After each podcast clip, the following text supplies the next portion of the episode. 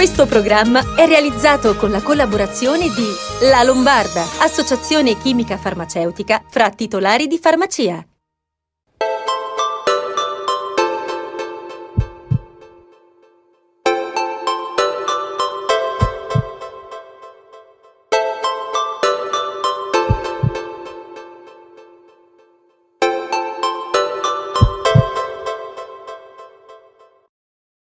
Ben arrivati a Sei in Salute, anche questa sera molti ospiti che ci vengono a trovare. Il primo che vedo si sta collegando con la regia, è un amico di Sei in Salute da sempre, forse attualmente il più noto tifoso interista che abbiamo chiamato dopo gli assembramenti di Piazza Duomo.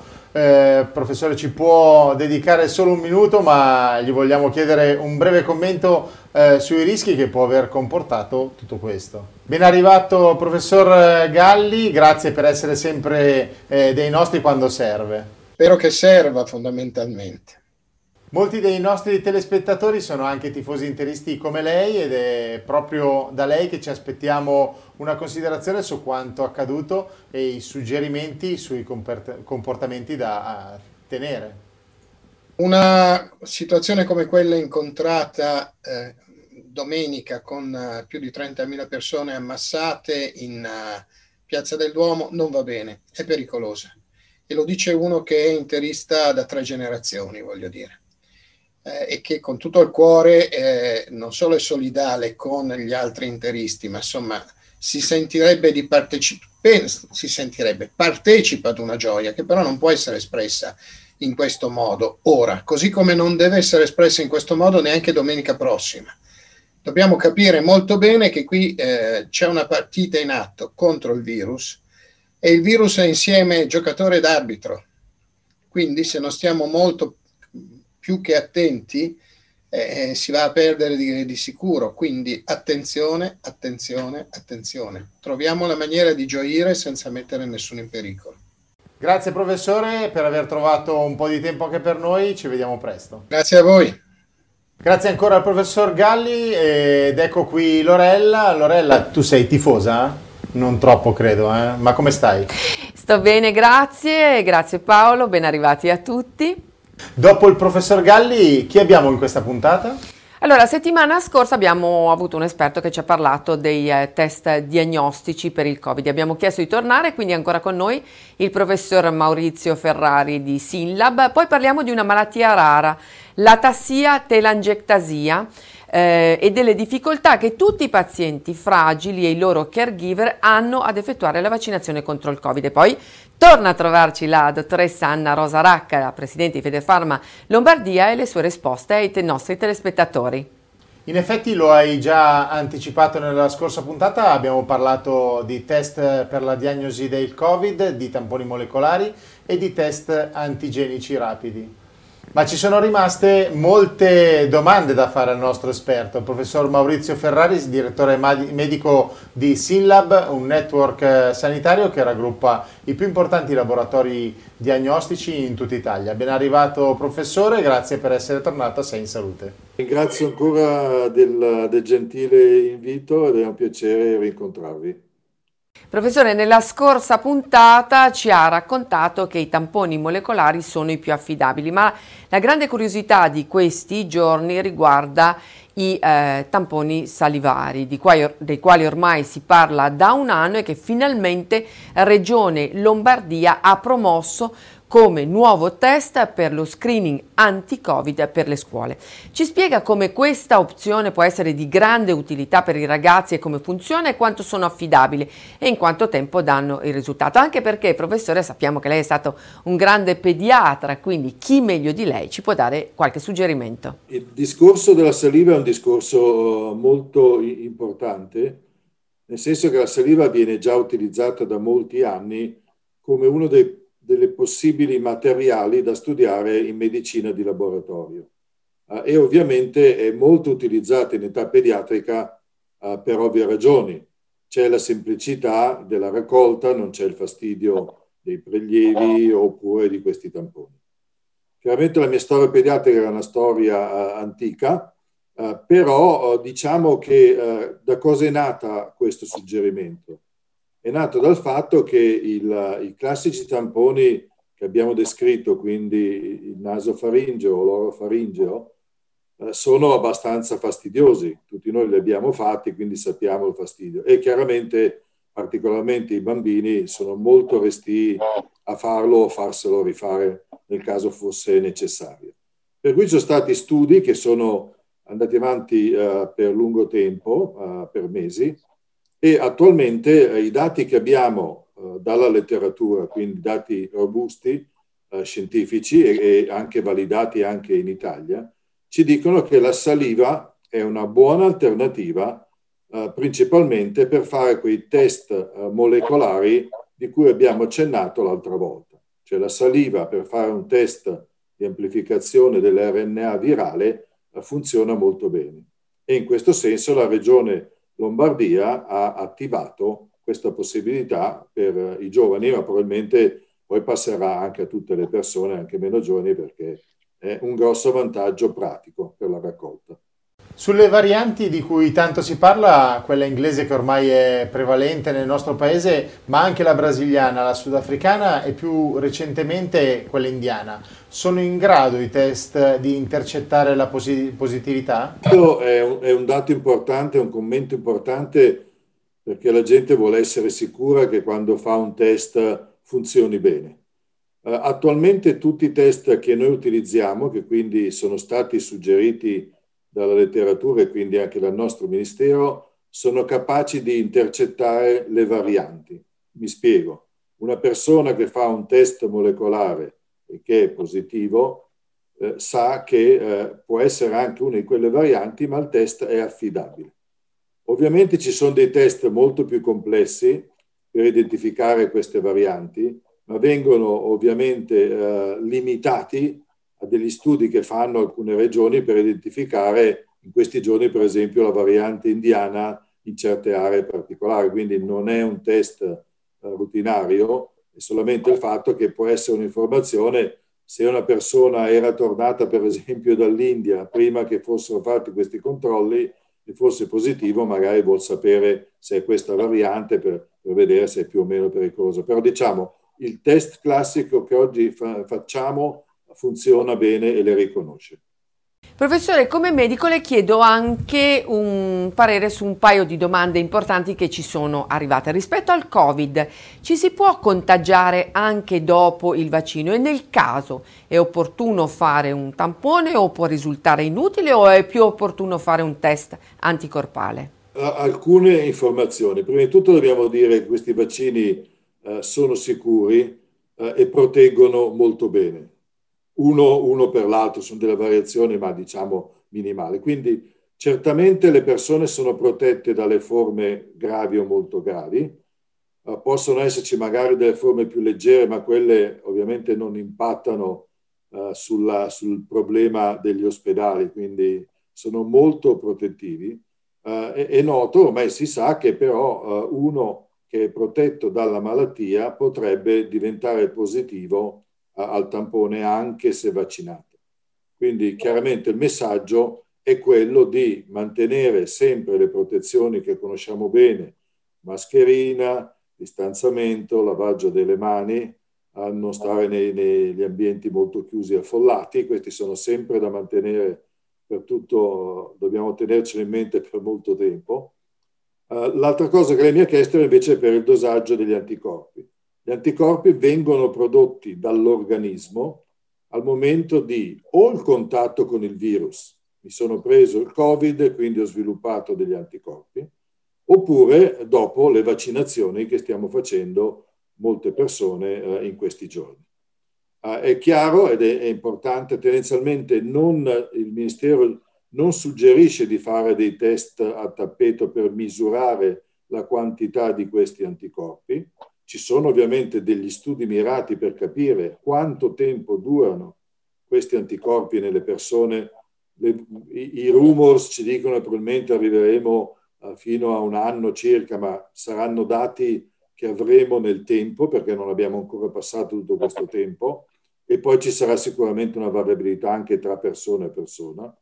Uh, è chiaro che se però uno vuole sapere, come privato cittadino, se ha prodotto gli anticorpi per non essere uno di quei pochi che probabilmente non hanno queste risposte. I test sono disponibili in molti laboratori, in molti ospedali, sono dei test quantitativi, anzi per essere precisi semi-quantitativi e ci danno quei numerini che noi vediamo eh, sui giornali.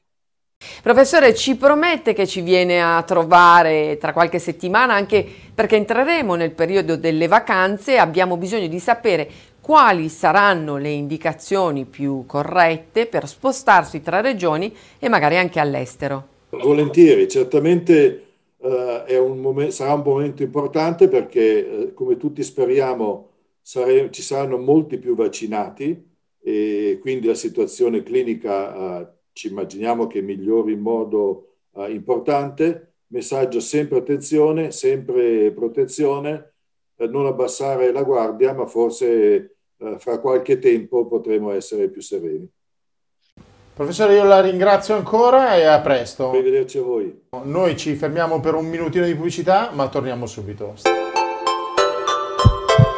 Oggi le creme anti-aging hanno assunto un ruolo importante nella cura quotidiana del nostro viso. Se la scelta deve essere improntata sulla qualità, Levidade Crema Anti-Aging non teme confronti. Levidade è una morbida crema che attraverso un meccanismo di trasporto brevettato riduce la perdita d'acqua della nostra epidermide, prima causa dell'invecchiamento, e favorisce la penetrazione dei principi attivi. L'antarticina, che incrementa il collagene e aumenta la produzione di elastina. La portulaca, un vegetale ricco di di omega 3, ad azione protettiva sul fumo e agenti atmosferici, l'HPR, fermenti lattici e mix di nucleotidi, fondamentali per mantenere il pH fisiologico e garantire inalterata la capacità di ristrutturazione della nostra epidermide. Levidade Crema Anti-Aging è frutto della ricerca più avanzata per mantenere il nostro viso al riparo dai segni di invecchiamento. Per la donna e per l'uomo che vogliono prevenire, per la donna e per l'uomo che vogliono tornare alla lucentezza ed elasticità perduta. Levidade Crema crema anti-aging. La trovate nelle migliori farmacie oppure su www.fbdermo.shop.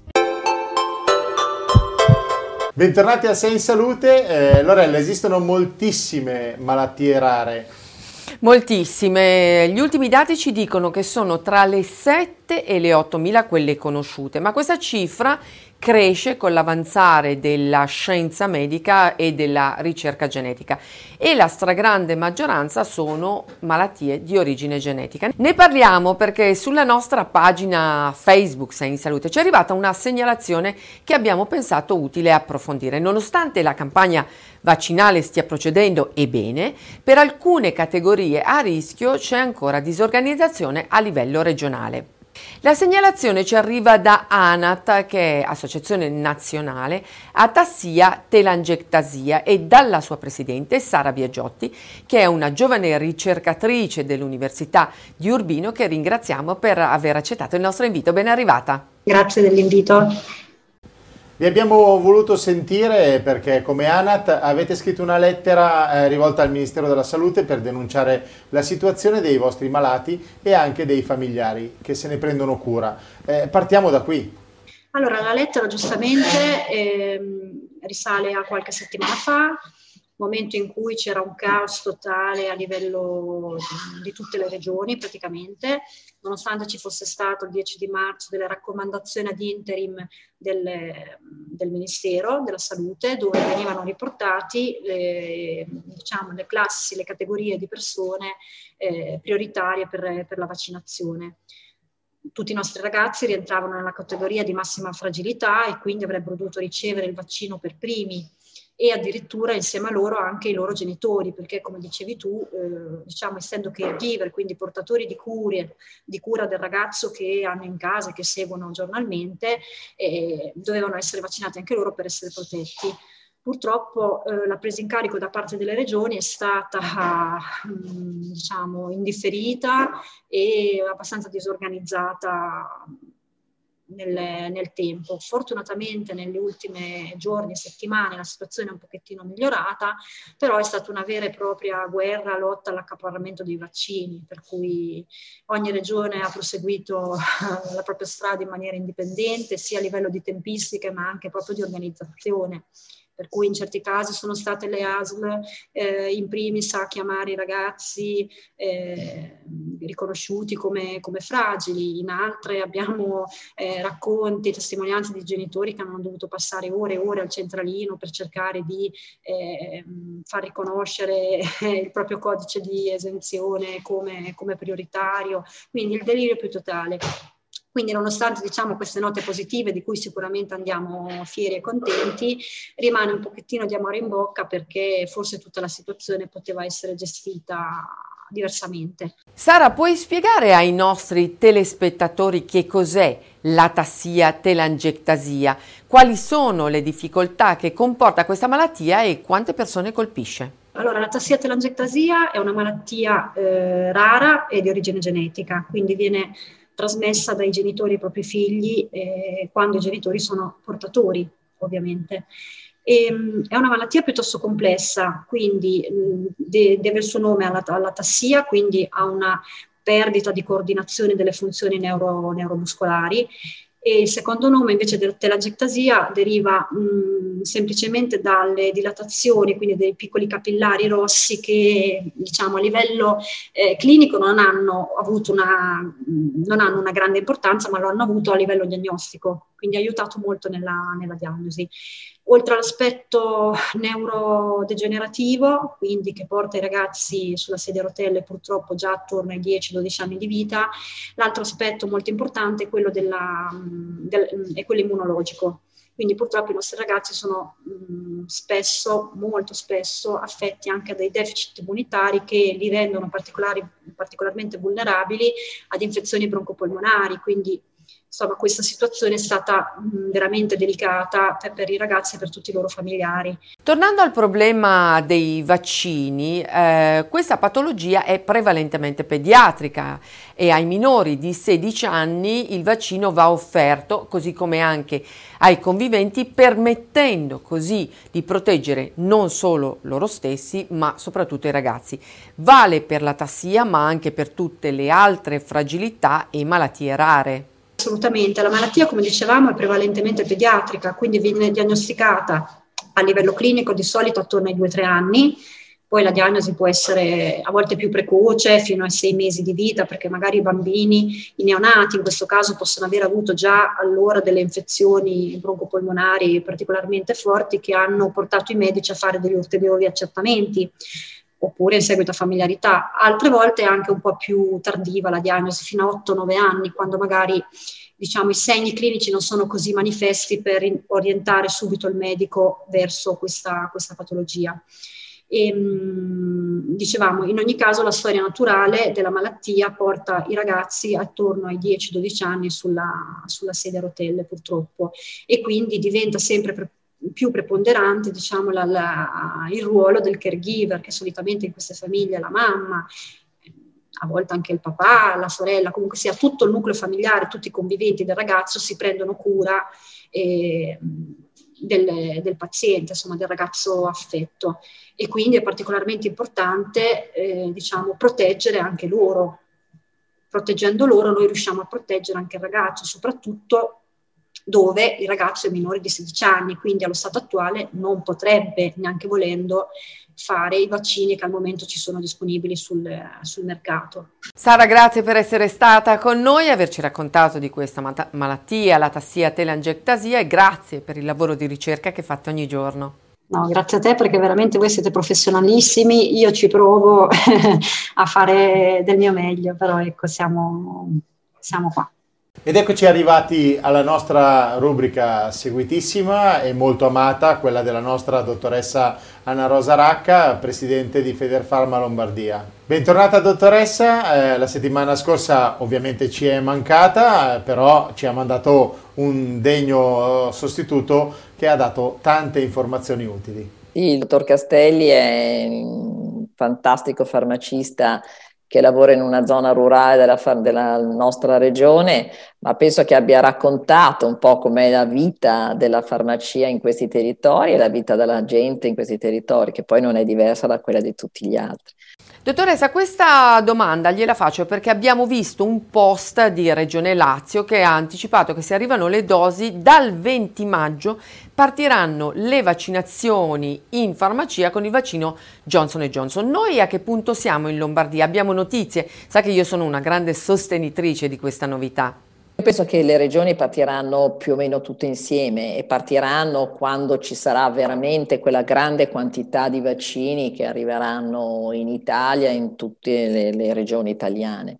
Per quanto riguarda le, noi Lombardia, noi siamo pronti, come sapete, abbiamo fatto un grande lavoro con Regione eh, che sta veramente vaccinando più di 100.000 persone al giorno, però abbiamo già eh, tutto quello che è la pianificazione anche per la farmacia, quindi le farmacie potranno prenotare per le persone che arriveranno, eh, nat- abbiamo già stabilito quale sarà l'angolo, diciamo come, come dovrà essere eh, il, luogo dove le farmacie lo faranno, eh, l'anamnesi che sarà fatta su dei protocolli internazionali e poi naturalmente quindi la traccia tracciatura, quindi quale lotto e quale vaccino verrà fatto a quella persona.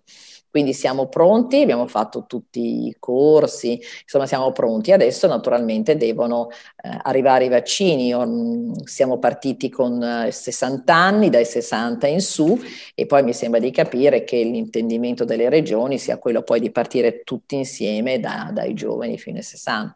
Quindi insomma ci siamo e continuiamo a seguire naturalmente quello che è il problema di adesso, cioè il fatto che sì, adesso ci sono molti più vaccini, ma non ancora sufficienti per vaccinare tutti gli italiani. Parliamo del diabete. Nelle passate edizioni del Dia Day promosso dalle farmacie, eh, oltre 300.000 persone si sono sottoposte a screening per il diabete che hanno consentito di identificare 40.000 prediabetici e un intervento terapeutico per 10.000 numeri che dimostrano il valore di coinvolgere le farmacie nell'attività di screening, di prevenzione e direi anche di consiglio. Io penso che il ruolo della farmacia sia veramente importante proprio nelle cose che lei diceva, cioè la prevenzione e gli screening, ma qual è? È un luogo straordinario per fare dello screening sulla popolazione, per fare della prevenzione, 20.000 punti che, che, il sistema sanitario possiede diciamo su tutto il territorio, pensate quindi quanto è veramente la vicinanza. E quindi eh, adesso è stata un'operazione molto importante che sicuramente deve continuare, non deve essere fatta soltanto per il diabete ma per tante altre patologie, bisogna ritornare a curare curarsi, eh, perché voglio dire c'è il Covid, ma ricordiamoci che dobbiamo continuare naturalmente a volerci bene e quindi a continuare a, te- a tenerci controllati. E quindi diciamo sono state viste molte persone facendo una piccola appunto, mm, così, autoanalisi che magari non pensavano di avere la glicemia elevata e poi soprattutto anche è stato fatto e si continua a fare ogni giorno anche un lavoro di cultura, cioè la persona che ha una glicemia alta, diabete o prediabete, deve comunque controllarsi, deve seguire un'alimentazione corretta, deve insomma diciamo prendere i farmaci quando deve prenderli nel momento giusto e, e seguire la terapia che poi è la cosa più importante. Questo penso che veramente sia il lavoro che noi farmacisti facciamo tutti i giorni nelle farmacie e che può portare anche a un grandissimo risparmio del sistema sanitario nazionale. Prevenire è molto molto importante. Dottoressa, abbiamo moltissime domande alle quali non abbiamo risposto. Eh, la prima ci arriva da Davide. Eh, da qualche mese soffro di reflusso, ogni cosa che mangio mi provoca una terribile acidità. Eh, sono anche molto nervoso. Non so quanti anni abbia Davide, eh, siamo un po' tutti nervosi, quest'anno ci ha, ci ha, reso un po' tutti nervosi, però io direi che insomma eh, magari camminare anche un po', fare anche una passeggiata dopo mangiato, eh, fare un po' di attività fisica, mangiare anche le cose giuste, insomma per tanto tempo non siamo andati al ristorante, magari ci siamo abbuffati a casa con, con mangiando non, non, correttamente, insomma quindi cerchiamo di, di usare un'alimentazione corretta o, o veramente se no ci rivolgiamo al farmacista che può dare eh, molti prodotti che abbiamo, quindi per eh, così dare un beneficio sicuramente, migliorare la digestione, evitare il reflusso, ci sono tantissimi prodotti. Qui invece, dottoressa, andiamo con la domanda di Pierpaolo che le scrive: Da quando siamo chiusi in casa, sono in smart working, mi sono accorto che sto perdendo i capelli. Quale può essere la causa? A chi rivolgermi? E nel frattempo, se mi può dare un consiglio. Le cause sono tante, naturalmente la cattiva alimentazione, il fatto appunto di non magari appunto poter anche uscire, insomma, ma ta- tante cose, l'età, eh, mille cose, adesso non conosco l'età della persona. Eh, ci sono tantissimi integratori che hanno molto successo perché contengono per esempio lo zinco, il rame, funzionano molto molto bene. Eh, questi direi che sono assolutamente da prendere. E poi anche l'uso locale, l'uso di uno shampoo adatto, magari di fiale o di sieri, delle gocce da mettere, quindi anche proprio ovviamente il massaggiare e quindi poter fare penetrare queste sostanze può essere molto utile. Non, non, abbiamo il nome, ma la, diciamo, il post dice ho sempre avuto una bella pelle, ma adesso la vedo spenta, ho 47 anni, ci sono creme miracolose e a base di cosa? Sono tantissimi prodotti, eh, devo dire che l'acido ialuronico e il collagene sono forse quelli più indicati e quindi consiglierei di fare una visita al farmacista, di entrare in farmacia e di vedere quello che, che può essere scelto, perché insomma nutrire la pelle è molto importante, quindi come dico io di giorno, di sera, cioè sia la mattina che la sera. Grazie dottoressa, io la saluto, eh, ci vediamo ovviamente settimana prossima e grazie per tutti i consigli che ci ha dato. Buona settimana.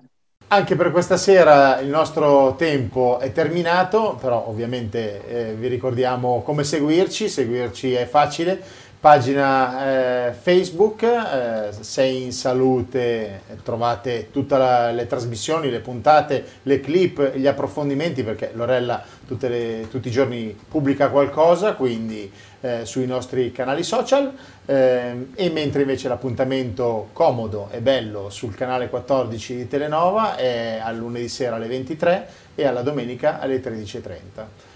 Lorella, io ti saluto, ti ringrazio e ci vediamo settimana prossima. Giusto? A settimana prossima e buona settimana a tutti.